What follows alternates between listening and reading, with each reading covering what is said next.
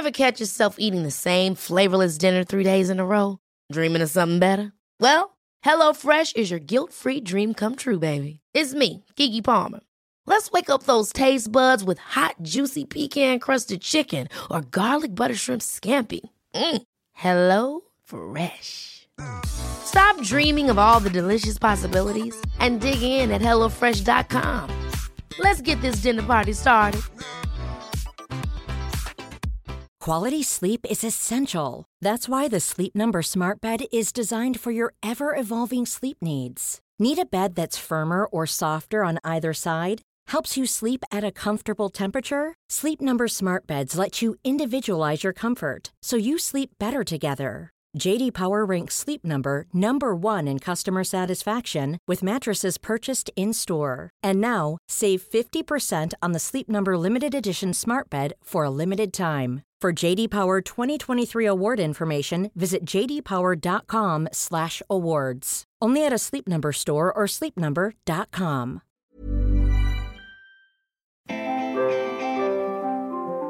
Hello, everyone, and thank you for tuning in to the next episode of our special series to champion and celebrate International Women's Day. This episode is a real treat. I had the opportunity to interview three very different CEOs who all happen to be women.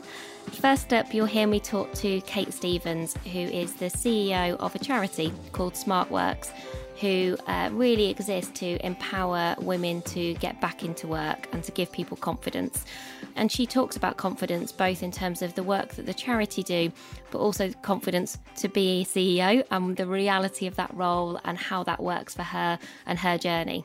I think you'll really enjoy listening to me talking to Kate because she is full of common sense wisdom, is how I would describe her. Really, somebody that you can relate to, that has experienced all the kind of ins and outs of balancing work and life and kids, and is just an incredibly positive force for good. You'll then hear me talk to Eithne O'Leary, who is the president of an investment bank called Stifel. So, a brand that you might be less familiar with, very much a kind of male orientated world historically. So, really interesting to hear from Eithne how she is kind of making that role work of kind of being a CEO in what is quite a traditionally male orientated environment work for her and she's particularly insightful on listening. So she talks about how nobody has a monopoly on wisdom and the importance of listening when you're in that role, which I found really fascinating. And then finally, you'll hear me talk to Dame Scilla Snowball. Not only does Scilla have one of the most memorable and brilliant names that I've ever come across, she was the CEO of the UK's largest advertising agency, AMV BBDO, until relatively recently, and she's now moved on to a portfolio career where she does lots of interesting kind of non-exec and directorship roles and you will hear her share her kind of wisdom gained over lots of years of experience around careers how to make the right choices for you uh, how to have the right support network and just to figure out kind of what makes you happy and content. Scilla is someone I've known for a really long time, so it was really nice to be able to chat to her and bring all of her kind of insights to our listeners. So I really hope you enjoy each of the conversations.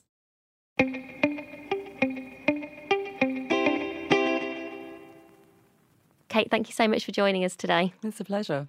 So, Kate, for people who don't know about SmartWorks, just tell us a bit about the purpose of the charity and kind of what you do, what you exist to make happen, I guess. Sure. So SmartWorks exists to help women succeed at their job interview and get back into work. And we do this by a very practical means of giving them the clothes and the confidence they need to really ace it at their job interview. So each woman who comes to see us is dressed in a complete outfit of clothes that are styled for her and they're hers to keep. She takes them away with her after her interview. And then she has an hour one to one in our coaching room with one of our experienced coaches. And that sounds very simple, but actually, during that two hour appointment, each woman who comes to us just has a moment to reconnect with who she is and what she's capable of, especially before a job interview, which is hard for everybody. And they leave looking up at the sky rather than down at their feet. And 64% at the moment go on to get the job. So we're really proud to run this service, which we know has a really tangible impact on a woman. So, what does a week in the life of being a CEO at SmartWorks look and feel like? What do you typically spend your kind of days doing? Yeah, I mean, it's running a charity, in my view, is just like running any business or organization, except our end game is change. You know, we want to mm. achieve a positive change for the people that we're supporting. Otherwise, there's no point doing it. We're not here to make ourselves feel better. We're here to help people change their lives. So that's our kind of guiding principle. And actually, we've now got seven centres around the UK. So a lot of my time is spent. I'm in London. I'm based in our biggest centre. So there's always something going on. There's always donations being dropped off from 10 o'clock every day. We've got clients arriving. We've got all our volunteer dressers and interview coaches arriving, the staff there. And there's a real feeling of vibrancy and energy. So I love coming to work in the morning and, and having that sense of. Um, we had visitors last week actually, and they said it's like being in a campaign room, and it, it has that feeling yeah, of energy. energy. Exactly. Yeah. And I want every woman who comes there to feel that, and that's a big part of what we do. And my role is, you know, partly overseeing that. I'm often out and about at our different centres around the UK, so I try and go and see what's going on on the ground as much as I can. And then there's a big role looking after the money that we need to bring in. So working with our partners who may be funding us to do different campaigns. So those kind of external facing meetings. And then we've got a very active and engaged board who keep me very busy as well, which is fantastic. Our founder is our chair still. So she's often popping in and still dressing. So there's always a lot going on. And I don't think any of us grow up thinking, when I grow up, I'd like to be a CEO, please. You might grow up and think, oh, I'd like to work in a charity. Or particularly as you probably get a bit older, you might think, I want to do something that's purpose led or kind of charity led. How's that kind of worked for you in terms of the decisions you've made around your career? Mm. Did, did, you, did you think, oh, actually, I would quite like to have that level of ownership and you're quite motivated and ambitious by that? Has it all been a bit more accidental than that? Yeah, not quite that calculating. Um, I'd like to back apply it. I do feel there's a moment where lots of people have felt this, but when you're in a role where you feel like you are thriving and things are going well, there's a way to look back and think, I feel like everything's been building yes. up to this moment and all the different skill sets so I've strategic learned. and I've thought all this exactly. through. How did I know that I needed time doing that and then time doing this to allow me to be able to do this now? So but that is how I feel. You know, it's an amazing thing to be, but it was never that considered. Uh, you know, I started out in political consultancy in the uh, in the nineties at a time when you know uh, the country was booming, frankly, and it was a really exciting time to be involved and engaged and working at a very senior level with politicians and chief executives and really at the heart of business and policy making. So something completely different. And then as I grew up, that company changed and became more of a PR marketing agency. And I had my children, and I had an amazing chief exec who always kept a role for me to go back to, which was so important as we kind of grew as an organization. There's always something there for me to do. But it was about that time when I felt, you know what, I feel like there's something more that I want to do with these skills that I think I have now. And I became a trustee of a charity that was campaigning for affordable childcare. So before I had children, I didn't really get that, and then suddenly I had children. I really get like, that. it's like what? Yeah, I'm basically, basically working another for mortgage. No money. Exactly, yep. and that's a really hard decision that women then have to make. And I think if you're going to go to work, A, you have to have a career that you really believe in, and B, you have to know your children are happy and well looked after. And I think if you can't have that, what chance is there? So it was a really important cause for me, and I got more and more involved with that charity. And it just opened my eyes to the sector, frankly. It was far more dynamic and entrepreneurial than I ever realised. And actually, in the end, I became quite obsessed with it all, and I found it was more entrepreneurial dynamic than my existing job. And uh, uh, we did a merger with another charity, and then achieved quite a few of the objectives we wanted to achieve in terms of kind of legislating for some of these things. And then the opportunity came up at SmartWorks, and it just felt like the moment when actually I wanted to make my side of my desk job my day job, and the opportunity to run something like this was just too good to be true. Really, it was that great mix of tactical delivering a service, but also the strategic possibility. It was just in one centre when I joined, the, but the board were up for it. They wanted to grow. Yeah. And they could see this amazing service and it just needed a kind of push. And it's like, yeah. I think I know how to do that actually. All that branding, marketing, comms bit. Like, all um, of my stuff's going to be useful. Yes, yes, exactly. Finally going to pay off. and actually, in all seriousness, I would strongly recommend to anybody thinking about a trusteeship for a charity because that was the moment. You know, I grew up in a consultancy where everyone's essentially doing the same job. You know, they're all giving you advice, and it's like, who's got the best advice? So that's quite a hard thing to do. And actually, when you're around a table on a board, you are the comms and marketing expert, and the book kind of stops with you, and you say something, and everyone goes, "Oh right, yeah, oh okay."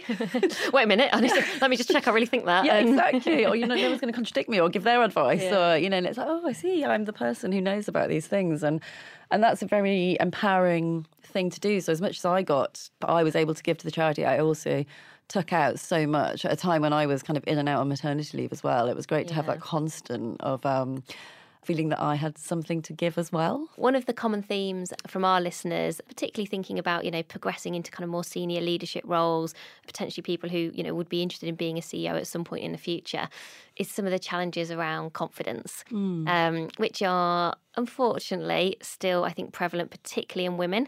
So whenever we run workshops on lots of different topics, the one where we get 90 to 95% women Yeah. uh, turning up is when we run confidence workshops. Yeah. And I do think it continues to kind of be a challenge. How have you found that you've kind of overcome any of those? We call them confidence gremlins. We always say, oh, what are those confidence gremlins that kind of get in Yeah, your yeah, way? yeah, Because we all have them. And that's what we're always trying to say to everyone. Like, everyone has confidence gremlins. Mm. I just think some people have found tactics and coping mechanisms and ways of making sure that those when they do rear their kind of ugly heads they don't stop you from still doing the CEO role doing the thing that you're really kind of passionate about Yeah, it's. I've thought about this quite a lot actually, because I think one of the things that most helps me is, uh, and this sounds a bit of a cliche, but genuinely loving what I do. And there's a great amount of confidence that comes from that, from understanding what I'm trying to achieve, what we're trying to achieve as a charity, and why we want to do that. And I think if you can be really grounded in understanding what it is you're doing and why, that confidence, that kind of inner conviction and confidence can carry you a long way. So that's a more general. Yeah, no, but that's really interesting. That point about the what's the relationship between conviction and confidence. Yes, Actually, I think is, is really insightful. And the point of starting with the why. I always say to anyone, be clear about with any choice or decision, why is that the right thing for you at that moment in time? It might Yeah. not be the right thing forever, but if you know your why, it helps you, I think, as well through the tough times. Exactly. Because I am sure as a CEO, you have days where things do go wrong. Yeah, potentially. absolutely. Um, or, There's you know, always something crazy happening. or there's something left field. And I think that's often one of the consistencies around anyone who does those kind of uh, CEO roles is like no two days are the same. But you mm. also, there is quite a lot of reactive troubleshooting, kind of firefighting. But again, if you've got that conviction, I guess it helps you to be resilient to kind of bounce back. Exactly, exactly. And I think you set the tone as well. So, I mean, that's more of a mm. CEO point, but you definitely do set the tone for the staff, for the volunteers. If you go in in a state, then everybody can immediately pick up on that. And um, that's one of the things I've definitely learned is to try and keep a little bit of, how I might exactly be feeling. yeah. quite so literal about everything. And I think the sure shadow that you cast Yes. can never be um, Exactly. underestimated. Exactly, exactly.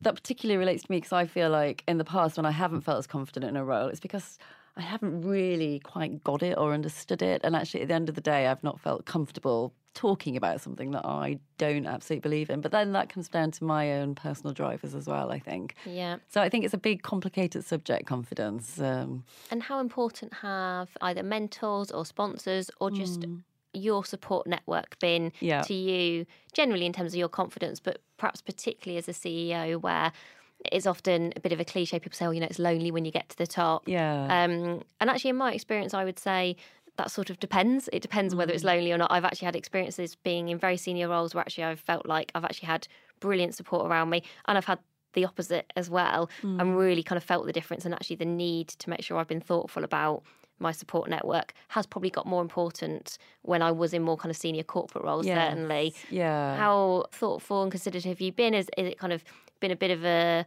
oh, I've actually gone out and looked for certain people to spend time with, or actually just through the nature of what you do, do you find that you have that support network? people are nice to you when you're running a charity in general. I'd Yeah, say, I suppose. Advantage. quite forthcoming uh, with you know really top quality advice, but actually channeling it can be a challenge as well.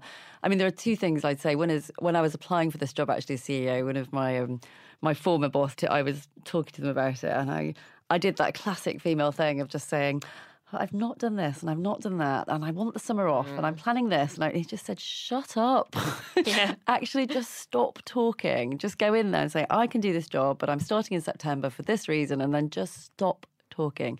And for me, that was the most valuable thing because I was over explaining and over agonizing about something that wasn't necessary. So, I've always, whether it's luck or whatever you might call it, had good colleagues who can help guide at those moments. And then, you know, SmartWorks is very much a collaborative effort. And I have been blessed by the most amazing chair, Juliet Hughes Hallett, whose vision it was to create SmartWorks. And we work really closely together. And that relationship is super important. We've got an amazing board and staff team as well. But I think, particularly in a charity, it's quite an unusual structure. You know, as CEO, I am not a director of the, we're a company listed as well as a charity, yes. but I'm not a director. The trustees are the directors of the organisation. Yeah. So there's this kind of subtle difference, and it's just super important to have a healthy chair CEO relationship. When you're thinking about the future of SmartWorks, how do you start to think about the choices that you make because I think that's one of the real challenges mm. when I've done stuff that's either charitable or kind of social based. Every time you spend money, there's always an opportunity cost. So for you, you must have things like do you open a new centre? Yes. Do you invest in, like any other business, everyone has investments decisions yeah. to make, but somehow choices feel more critical, I think, when you're thinking about a kind of charity. So how do you go through that sort of process of kind of decision making? it comes back to the same point of being grounded in a very clear strategy and vision for what we want to do. So we want as many women as possible to experience the SmartWorks service who need our help. But when they come to us, to make sure that they have the same quality of experience. So okay. we've got to maintain our quality. We, we can only go at a certain rate, I think, without falling over. We have to be sustainable there's a kind of certain moral dilemma about where do we go next? How do we take this service? What's the right thing to do? What's the right rate to go? But we have to be true to our existing clients and our existing base and make sure that we can support those.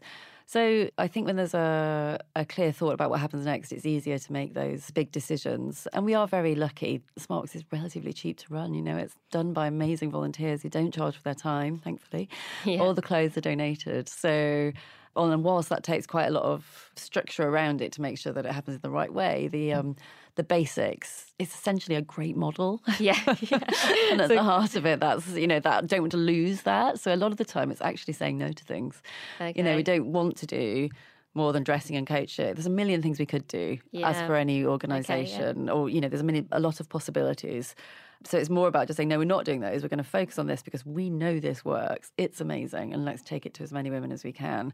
How yeah. do people find the service mainly? We rely on somebody uh, sitting in the Prince's Trust or the job centre saying, oh, you've got an interview coming up, go and see SmartWorks. They can get you the li- you can get you over the line. But that can be, because we're not in charge of that message, that can quickly become, would you like some second-hand clothes for your job interview? Which, you know, people yes. are proud and will say, no, actually, I don't need that of kind course. of help. But that's not what we are. Uh, you know, it's about the clothes but it's also about what clothes say about who you are and how you feel and what you feel you're capable of. So, breaking down that message has been one of our biggest challenges, actually, to reach that woman on the sofa directly. How do we do that as a tiny charity? And the one thing that's really helped over the last year, and I'm sure has underlined some of our growth, is that um, the Duchess of Sussex joined as our patron. And really, I'm sure that's uh, not yes. not unhelpful. Yeah, exactly. as a patrons exactly. go, exactly. Perhaps the most inspiring and well-known women in the world come and endorse but your. also a really charity. natural fit. I have to say, oh. when I oh. saw that, because I was aware of SmartWorks beforehand, I didn't see that and think, oh, that's um, you know, like the whole greenwashing yeah. or a person just putting a name name to a face all that I actually thought oh that makes complete sense to me as to why she would be brilliant she's very outspoken about women and equality obviously she looks brilliant and also seems to genuinely care. I mean, obviously I'm talking like I know her, you know, she's my best friend.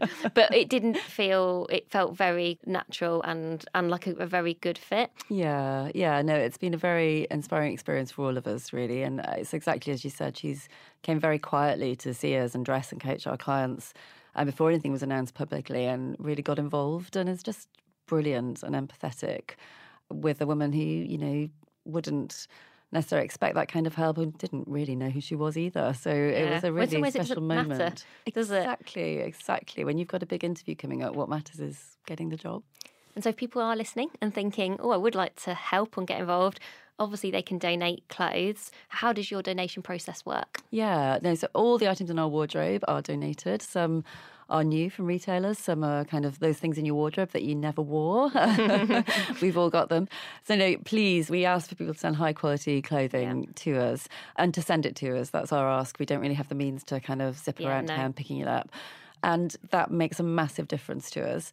You can volunteer your time, you know, so that's hugely helpful as well. That it's quite a structured volunteering program. It's one of those where yeah, the more which I think probably in, helps people. Yeah, yeah, exactly, exactly. And then we do, you know, we're quite entrepreneurial as a charity. We don't have any government funding. We don't have any legacy funding. Um, so we try to raise quite a bit of our own income, and we do a lot of that through harnessing that sweet spot of there are too many clothes in the world, and we get a lot of lovely clothes at SmartWorks, not all of which are interview appropriate. So we have regular sales, Oh, uh, which are a- oh, great know. fun. Yeah, yeah, no, they're really amazing sales. We have once you know, you know. Oh, it's one of those, eh? A big following. So uh, yeah, have a look on the site and sign up to our mailing list. But um, and then we also do pop up sales with brands and things like that as well, just to try and generate money. So there's good ways you can spend money on clothes, where that money comes to SmartWorks or on beauty things, or you can come to our sales and support us that way. Or you can, you know, we are a charity, we need money. You can You can give us donate money. your cash. Yeah, yeah. It's always a good Uh, thing yes, to do. exactly, exactly. And we always finish our interviews with asking you for your best piece of career advice for our listeners. So it could be advice that you've been given that's really stuck with you, or just words of wisdom that you just think is useful for anyone listening when they're thinking about their career in the future. I think just to know that however brilliant things are or however terrible things are, you know, it's all just a moment and that there are good times and bad times for everybody. Just not to be too hard on yourself and keep going. There are times when everyone I think has thought, oh, I'm not sure I can keep doing this, or times this is amazing, it's going to be like this forever. And actually, we just need to just to keep going. I think so many women, in particular, actually just lose ownership a little bit of their own careers through things that happen in their lives and Do you know what Um, someone said to me about not about my career, but about bringing up a kid was everything is just a phase. Yes, and I did find that quite useful. Yeah. like, and actually, I think you can apply that to work as well. Of Oh, going, of course, it's never going to be brilliant all the time. Yeah. but I think it's particularly helpful when you're having a tough moment. Mm. Like this morning when I was trying to persuade my toddler to go to nursery, and it, which he has always loved until the last three days, where for some reason he's now decided he's taken against it. Just being like, okay, this is the latest phase, and at some point this phase will stop. Don't give up. And there have definitely been times, I think, particularly I think since I've had my little boy Max, where I've thought, oh God, like this is Yeah. really hard. This is, and it would be easy to think, I can't do this now. I can't make this work. Yeah. But like you say, just going, it is, it is okay. You will get through it. It's just a moment. exactly. Once my youngest got to three, I just felt like a huge bit of my brain Oh, was okay. suddenly available again. I've got, I've got three months Yes. until that happens. Seriously, it's like a thing That's exciting. clicks and uh, and you're there, and I'm back. Like, oh, I'm back. I'm still here. Okay. And I was so glad at the moment that I just kept going Yeah. because then I could keep going, and and now I love it. My children are older, and they can see me working. They love they love what I do, and they're excited about it too. And that's just inspiring for everybody. So, Kate, thank you so much for joining us today. Talking to you has really reminded me, A, how much I love the world of kind of charities and impact. Uh, it does remind me a bit of my days when I used to spend a lot more time with charities and why I enjoyed that role so much because it's so nice to hear someone who clearly cares so much about what they do, but also has a lot of common sense and practical advice to share with our listeners. So, thank you so much for joining us. It's a pleasure. So I hope you enjoyed that conversation that I had with Kate. It was a real pleasure to talk to her. You're now going to hear my conversation with Eithne O'Leary, who is the president of investment bank Stifel.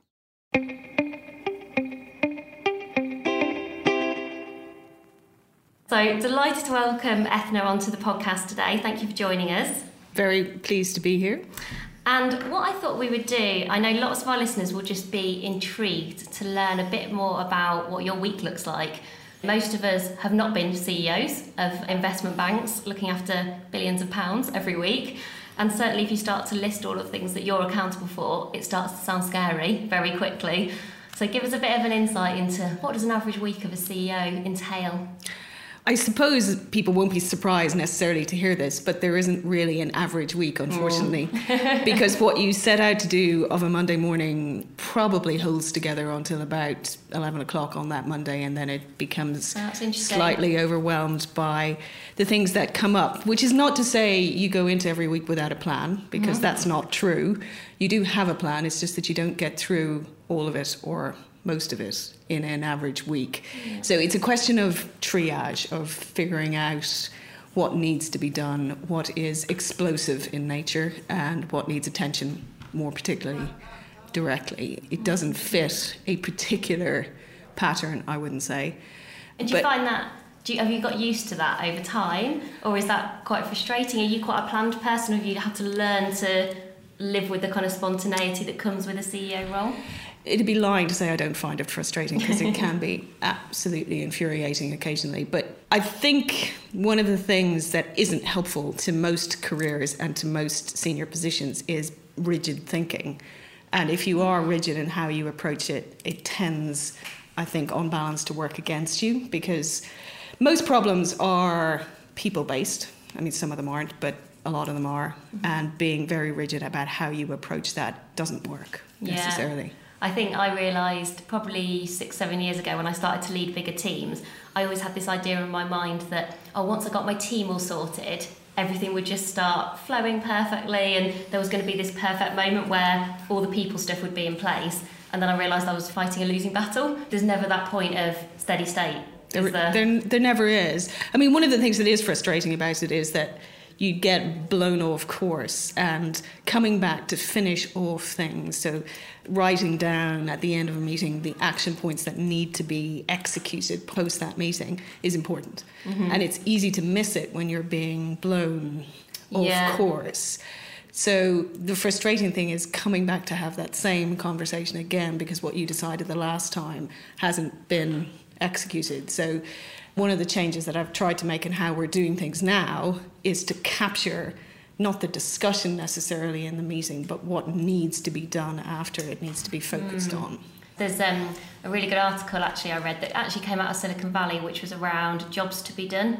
And this idea of being very clear on after any meeting or any interaction that you're having, especially if you've got multiple projects, very busy weeks, lots of different accountabilities, mm-hmm just make sure no one is left in any doubt what are their jobs to be done. And i find that phrase has been quite useful for me. Yep. i'm quite reflexive so i get quite lost in just thinking and reflecting and then thinking okay so what are the jobs that actually have to be done even if it's just this week or this hour or this side of christmas? I think that's important. That's a change that we've tried to make whilst so that's the balancing the counterbalancing factor for being able to be flexible about the thinking is that there is a bit of follow-up on the yeah so it's the, almost that flexibility within a, a framework, essentially. Yeah. And so every week's different and pretty unpredictable from what you've just said. What days do you love the, the most? What things give you the most energy, the most enjoyment? I suppose I'd say, like most people, coming to Friday occasionally can be a bit of a relief.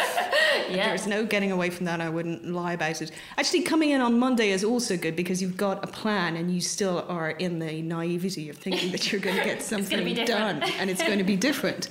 And the belief that it's going to be different is quite important because it's hard to keep going if you never think you're going to get through it. And you will get through it. But there are, you know, it's human nature. There are times when you are, um, most people are defeated occasionally by just the length of time and the complexity. And things aren't simple, no matter what anybody tries to write down in a management book. It's mm-hmm. never really quite as straightforward as it looks. And you talked about getting to Friday. Do you manage to switch off over a weekend? Yeah, Do I'm you? pretty ruthless about it. Actually, to be honest, as Robert Robert probably knows, um, I don't like I don't like working over weekends unless it's absolutely necessary. Because one of the things that is about the CEO role that's different is you have to make decisions, and making decisions is intellectually and physically tiring. Mm-hmm. You have certain capacity to make decisions over an average day, and it can be as useless as what you're going to have to, for lunch. Yeah, yeah. It's still a decision. It still winds down your capacity to make more decisions. So if you don't refresh that by doing other things over the weekend that are not related to work, then you are less effective. Yeah, that's interesting. That idea of almost decision fatigue. It I remember um, I used to work for Justin King over at Sainsbury's, and you know every moment of his day was pretty much planned within an inch of its life. And when he went on holidays, he didn't want them planned at all. He had them really like full of almost. I'm just going to get up, be spontaneous. I don't need to be anywhere at any one moment in time. And I think that was his equivalent of a weekend. Was essentially going. I do need those times that don't feel like the week because that's how I re-energize and resilient again on a Monday. I completely relate to that. I think that's exactly. People will approach it differently, but I think it is worth remembering. If you're trying to do the job of a CEO, you are listening to various points of view. You're trying to weigh up decisions. Most of them aren't straightforward. Yeah. Um, so it does require an evaluation and the use of judgment about which direction to go. So if you're doing that all day long, making decisions at the weekend is a pain in the yes. And so, if people were thinking about becoming a CEO in the future, if that's somebody's ambition, what qualities do you think you need to enjoy and thrive in a CEO role? And I wonder whether they are specific to industry or whether actually that job, almost regardless of maybe the company that you're running, there are perhaps some consistent qualities. The qualities range, I think. Ability to communicate, ability to listen. And I think listening, to my mind, is more important than the communication end of it. Mm. But that element of being able to stand back and let people have their say because you should. If mm-hmm. the team is good enough to be working in the organization and for you, then the reviews are worthwhile. You may not agree with them and you may find them irritating occasionally, but they are worthwhile. So you should listen to them. The ability to take a step back and give other people responsibility and credit, mm-hmm. I think, is important. You can have a bit of debate about whether that's a consistent feature across genders, whether yeah. that is possible or likely or common, mm-hmm. let's say. I think it's important to give other people credit when they deserve it. In fact, it's more important. Yeah, I think there probably could be a bit more appreciation in organisations generally. And just going back to that point on listening, because I think people will find that really interesting to explore a little bit more. And you wrote a really lovely article, which we'll link to in the resources, about the value of listening. And there's a lovely quote in there where you say, No one has a monopoly on wisdom. So, as a CEO, how do you go about creating the space to listen? Because you described what it feels like to be a CEO, and it feels, you know, almost from what you've already said, it's there's lots of decisions, lots of people probably want your time. Listening could easily be bottom of your to do list. So, how, how do you, given you, you obviously do think it's important, how do you prioritise it? So going back to the, the start of the question, if nobody has a monopoly on wisdom, and I think if you got 100 people in a room, they'd all agree, broadly speaking, that that's a sensible thing to say. Would those 100 people then go back to their office and assume they have the right approach to each problem that they are dealing with? Mm-hmm. They probably do. So yeah. if you take the first piece and marry it with the second piece, it doesn't quite work. Yeah. So if it doesn't work, then you have to assume that the person who um, you are employing that does legal knows more about the law than you do. The person you're employing to do human resources knows more about employment law than you do. Yeah. The person who's giving you compliance advice knows more about compliance than you do. So you have to work on the basis the person who's trading for you knows more about trading than you do. So you have to assume that there is some basic core competence that those people are bringing to the table. Yeah. So if you don't listen to what they have to say, then why are they there? Yeah, yeah. At the same time, you take that on to the next step, and most of those questions that come up in relation to employment situations, legal situations, they're about judgment. So everybody comes to it with a view based on their discipline of what should happen next. Occasionally, that will be through a very narrow prism yeah. of the discipline that they come with and that won't be right. So occasionally you have to take in and evaluate the advice that you're being given and make a judgment that may be different. And do you think people respond better? You might still be doing something that they don't agree with, but if they felt listened to in the first place, has that been your experience? It depends on the individual. Okay, are, yeah, that's probably a very honest answer. It really does. There are people who think because they've said something that you should absolutely take their advice and implement it on the spot. You can't get away from the fact that you will invite people into the conversation who then feel an ownership of it that they don't deserve to have. So, going on to the qualities of a CEO, you mm-hmm. do have to be prepared to make unpopular judgments and own it, and in a pretty singular manner. So, that was Eithne O'Leary talking really about day in the life, week in the life, just generally the life of being a CEO. And I really appreciated, I think, her candor and honesty, giving us a kind of a window into her world. And I'm reassured to hear that she has the weekends off and that she's actually really ruthless about that. It gives me kind of hope that to be a CEO and to get more women as CEOs, that people don't need to subscribe to this idea of 24 7 working.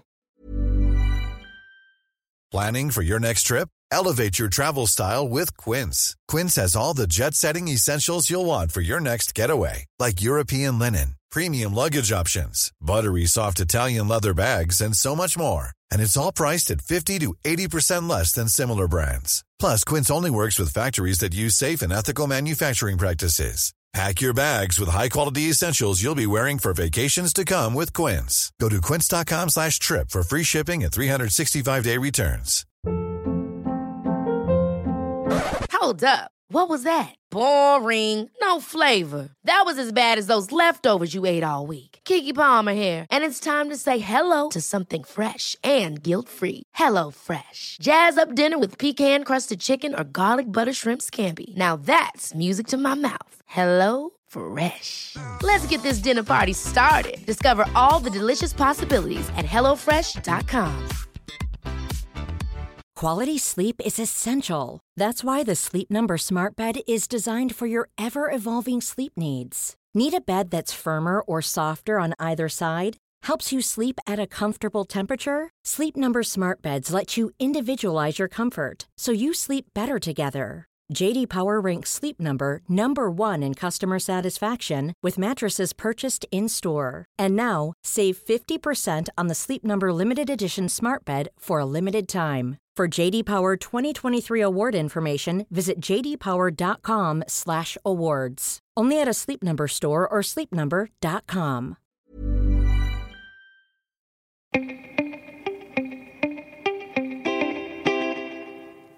And last but very much not least, you're now going to hear my conversation with Dame Cilla Snowball.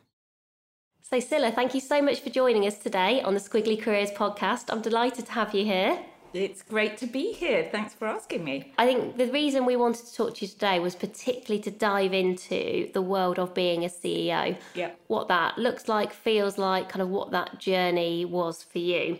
And as you were growing up kind of in your career, was that always an aspiration that you had? Or was it something that became a reality as you got a bit more experience? Or from like day one where you're like, no, I want to aim for the CEO role? No, it was definitely something that grew on me as I progressed through my career. And I very much just subscribe to that principle that uh, if you do your day job and your current job really well, the next job will look after itself. So that's how my career developed with a, a real focus and joy, really, of, of doing the day job as well as I possibly could.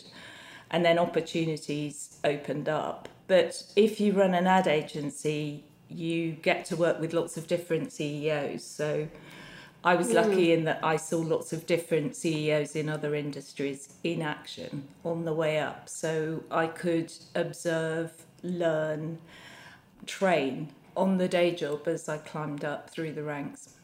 That's interesting. Just going back to that point around doing your day job really well and letting the next move look after itself. I think often women get advice that just doing the day job really well isn't enough.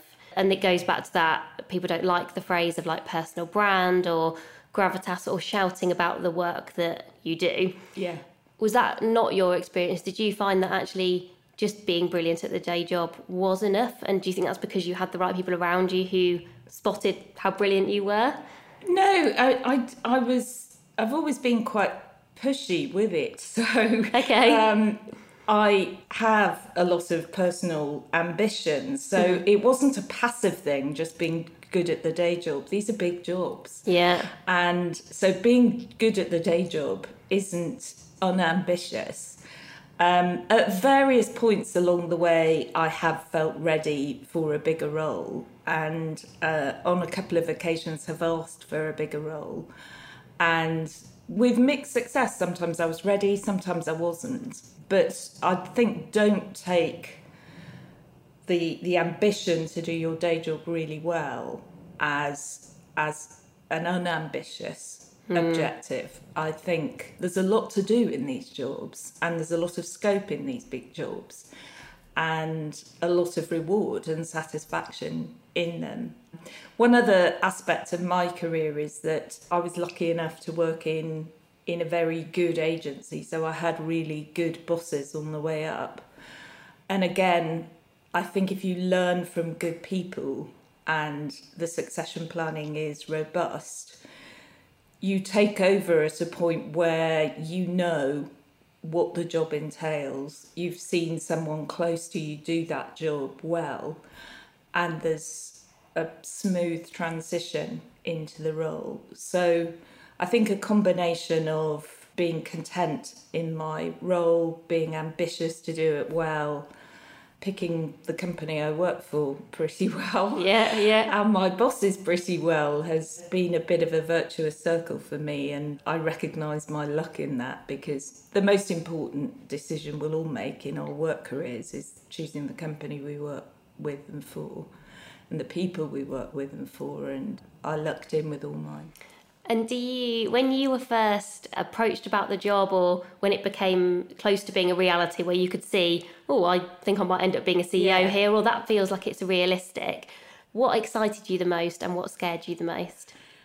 It's hard to remember now. I was made managing director of the agency on the 1st of January in the year 2000. And if you remember back to that period, everyone was worried about the millennium bug and what Yeah. would happen. So I was very absorbed with the practicalities of all those Our things. computer's going to work tomorrow. Yeah, all those things that never happened. But I vividly remember the sort of Christmas break before that, thinking, "Oh my God, I'm going to be on on the first of January." But I think you just get on with it. You have a plan, a team, and it's enormously exciting. So thinking back to it, I think I just, as with everything, grasped it, dived in, and relied a lot on the team above and around me to help me make a go of it and a success of it. And how did you cope with the inevitable uh, bumps in the road, the tough times? Because, you know, advertising is not an easy industry, and there will have been moments where things have gone wrong in your control, out of your control. How do you respond in those moments where you do think this is either the perfect storm or, or everything seems to be going in the wrong direction? And I do think sometimes the more senior you become, the lonelier that can feel. You know, people talk about it being lonelier at the top. So, what did you do in those moments where things didn't go to plan? Yeah, I think I've learned a lot over the years, and all of this dealing with adversity improves over as you get older and more experienced because you recognize that actually adversity is part of managing adversity is part of doing the job and fixing problems is part of the leadership role. In the early stages, I thought the problems were a signal that I wasn't doing the job properly and took it all personally, but rapidly learned that you have to love fixing problems, that problems are inevitable, that setbacks are learning experiences and you have to move on. Some of them are pretty horrible, and in the world of advertising, sometimes you win, sometimes you don't win, you win contracts, you lose contracts. It's a bit like sport, you have to learn from your losses and play better next time. So I think, in answer to your question, initially you take the knocks badly in an immature way. Yeah. They linger, you dwell on them, you take them personally. But over time, you learn to accept that leaders make mistakes, that you learn from them that problems are an inevitable part of the job. And often they take you to something better. So I'm Yeah. a great believer in silver linings. There are tough periods you have to go through in running a business, but you learn a lot in addressing them and come out stronger. And I think it was Disraeli that said that there's no education like adversity. And um, although it, it feels anything but an education at the time, ultimately you get through it.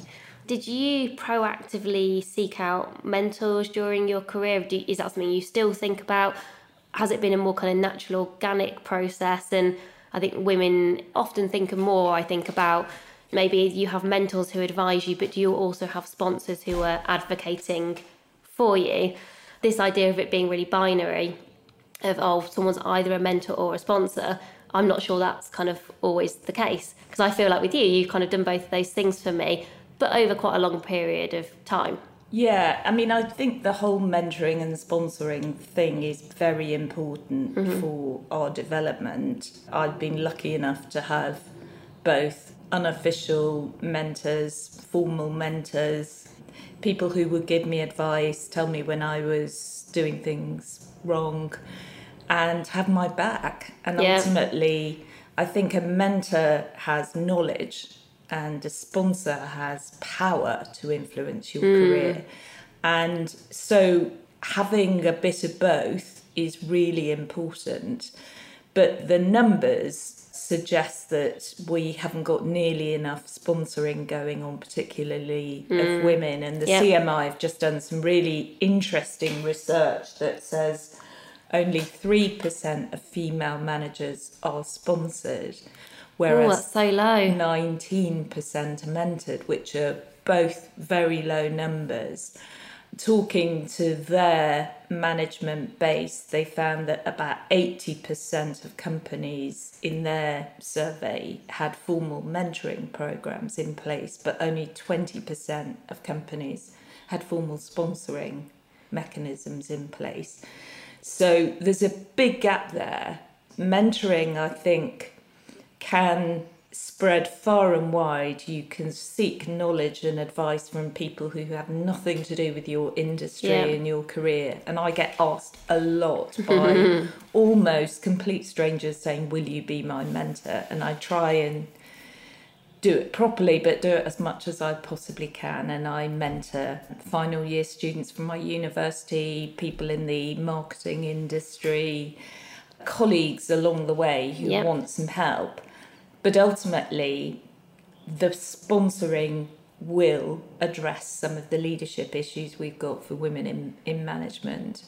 You need somebody who's got your back and who's really got their hand on your back, pushing you forward Yeah. within an organisation, and that can be a man or a woman. And I've been lucky enough to have bosses who have had my back and clients who've had my back actually, and who've pushed me forward and told me to stop being ridiculous and get over it and laughing in my face, uh, which is uh, helpful. But I think sponsoring will accelerate women in leadership and we need to make sure that companies and individuals have plans in place to make that happen and it, it's our duty really as senior female leaders to make sure we are sponsoring and accelerating hmm. women through the system because again the gender pay gap numbers show very very clearly that we haven't got enough female leaders So you mentioned about the gender pay gap. So in the FTSE, we still only have six female CEOs. You know, nationally, we have a gender pay gap that sits at around kind of seventeen percent. Mm. Slight, it's lowering slightly. Yeah. In most industries, it's relatively flat. And it's interesting, like a couple of years ago, I think when the gender pay gap reporting started for companies mm. with more than 250 people, I thought that might quite dramatically transform the gap that you would see in some industries and some companies. And now I don't think it has. In some instances, I think probably people who started from a good base, you know, have mm. maybe got even better. But I guess that's partly because these things, you can't shift them overnight. Though I do worry mm. sometimes it gets used as mm. excuses. But what's your view at the moment, given you know you're chairing of the Women Business Council and you know your knowledge of things like gender pay gap? What do you think is still holding us back from making more progress quicker? Yeah, and I think that's the million dollar question, Yeah. literally. Uh, yeah, it's, like, it's not it an easy will- question, is it? it? will release a lot of economic growth if we get Yeah. this right. I mean, it was introduced a couple of years ago. We supported it being introduced Yeah. wholeheartedly because it was designed to redress the gender pay gap in a generation. Yeah, And the inner generation bit is significant because these things can't be overturned overnight. Mm-hmm. So I think it's a brilliant start point. It got fantastic coverage in the media. It made every large company think about where the problem lay in their business. And for three quarters of companies, there is an imbalance and there is a gender pay gap because there aren't enough senior women in the top quarter of pay in their organisations. So the issue has been confused with equal pay, and there have been some high Yes, profile examples. Equal pay has been the law since 1970. Yeah. So equal pay is a given that a man and a woman doing the same job Get should paid be the paid same. the same. But the gender pay gap is an average of the staff in an organisation seeing where the money is. And to address it, we need to get more women into leadership roles. And Yeah. So, what I think has been helpful, and there are some shining examples of companies like Mars and Diageo and hmm. several others, but for the vast majority of companies, it provides a start point. It enables brilliant target setting that says, here's where we are, it's not where we want to be, but we have to improve it year on year.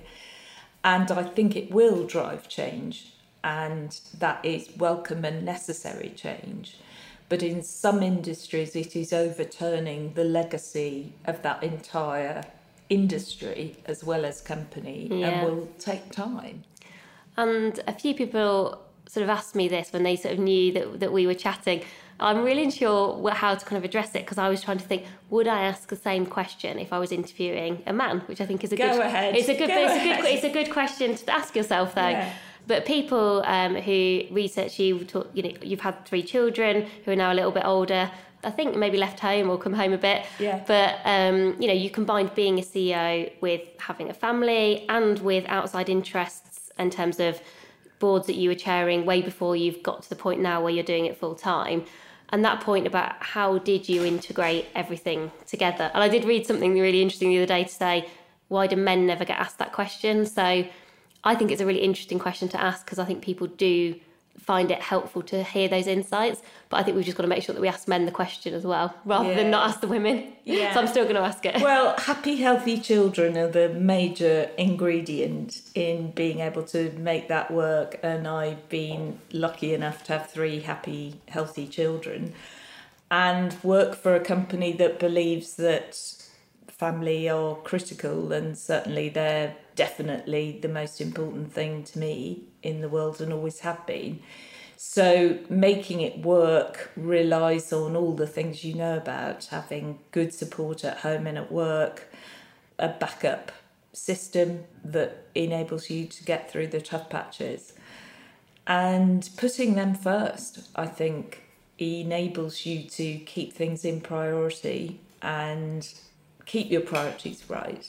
So, funnily enough, I just before I left AMV, I had a meeting with someone who was out on maternity leave, who'd just had her third child, and she brought all three children into the office. it was That's brave. It was total chaos, and I did gaze at her, thinking, "How on earth do you do that?" And as she left, I thought, "Gosh, I did. I that, did do that, God yeah. knows how. God knows how. I think we." Uh, managed to get through it and I'm very proud that they survived it and survived. Uh, so, last two questions that we always ask people. The first one is Is there a person who has particularly inspired you throughout your career, whether it's someone that you know and have worked with, or just someone who you've always kind of looked up to or felt inspired by?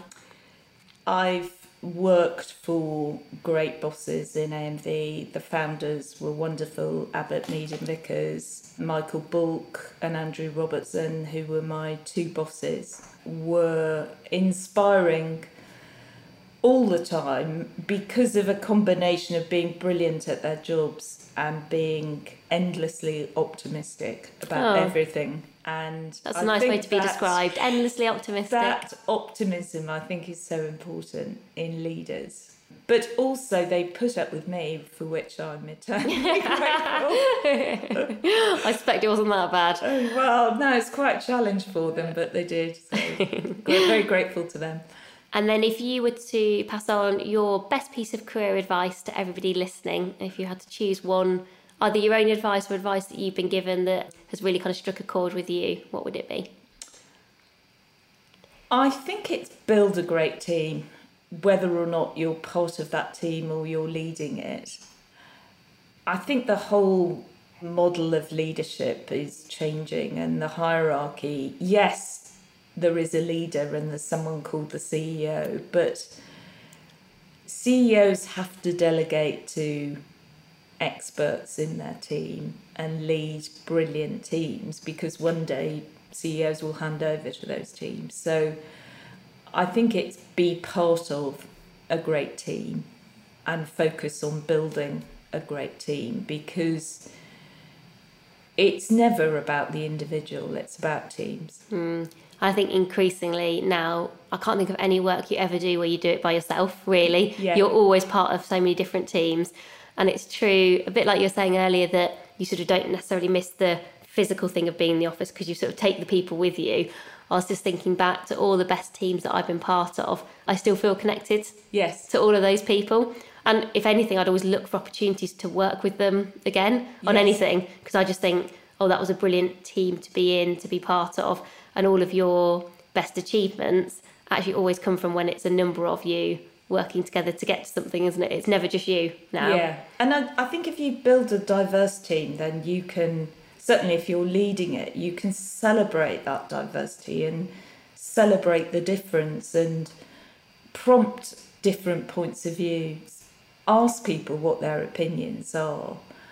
Again, manage an optimistic way forward out of that diversity, but being a good team player and investing in your team is something that carries you through whatever position hmm. you're playing in the team. You're only as good as your team. Well, Cilla, thank you so much for talking to us today. And I'm also very grateful to your dog who has sat very quietly and had a little nap behind us. What a well I know. He, she was bounding around before we started. Oh, she's coming over to say hello now. fully media trained. Yeah, she has. She's media trained to be to be very good. I'm going to take a picture with her in a moment because she's so cute. But thank you so much for joining us. It's been a real privilege and pleasure as always to talk to you, Cilla. Likewise, my love. Good luck. So, thank you for listening to today's episode. I hope you found it inspiring, practical, and useful. And whether you want to be a CEO or not, that you felt it's really realistic for us all to find a way of working that makes us happy, fulfilled, and means that we can reach our potential. Thanks very much for listening. Speak to you again soon.